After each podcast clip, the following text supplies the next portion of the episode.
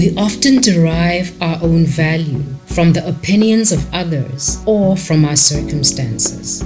But the only thing that matters is what God thinks. Your value is not decreased by the absence of people or things in it, because your value is tied to all that God is. And because God is perfect, that's what makes you valuable.